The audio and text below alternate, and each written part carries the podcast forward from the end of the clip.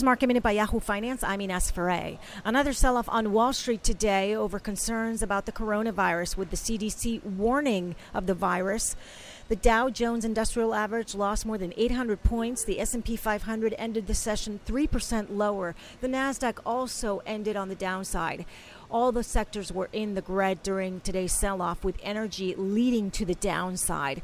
Looking at the Dow components which lost the most, those include American Express, United Technologies, United Health Group, and Visa.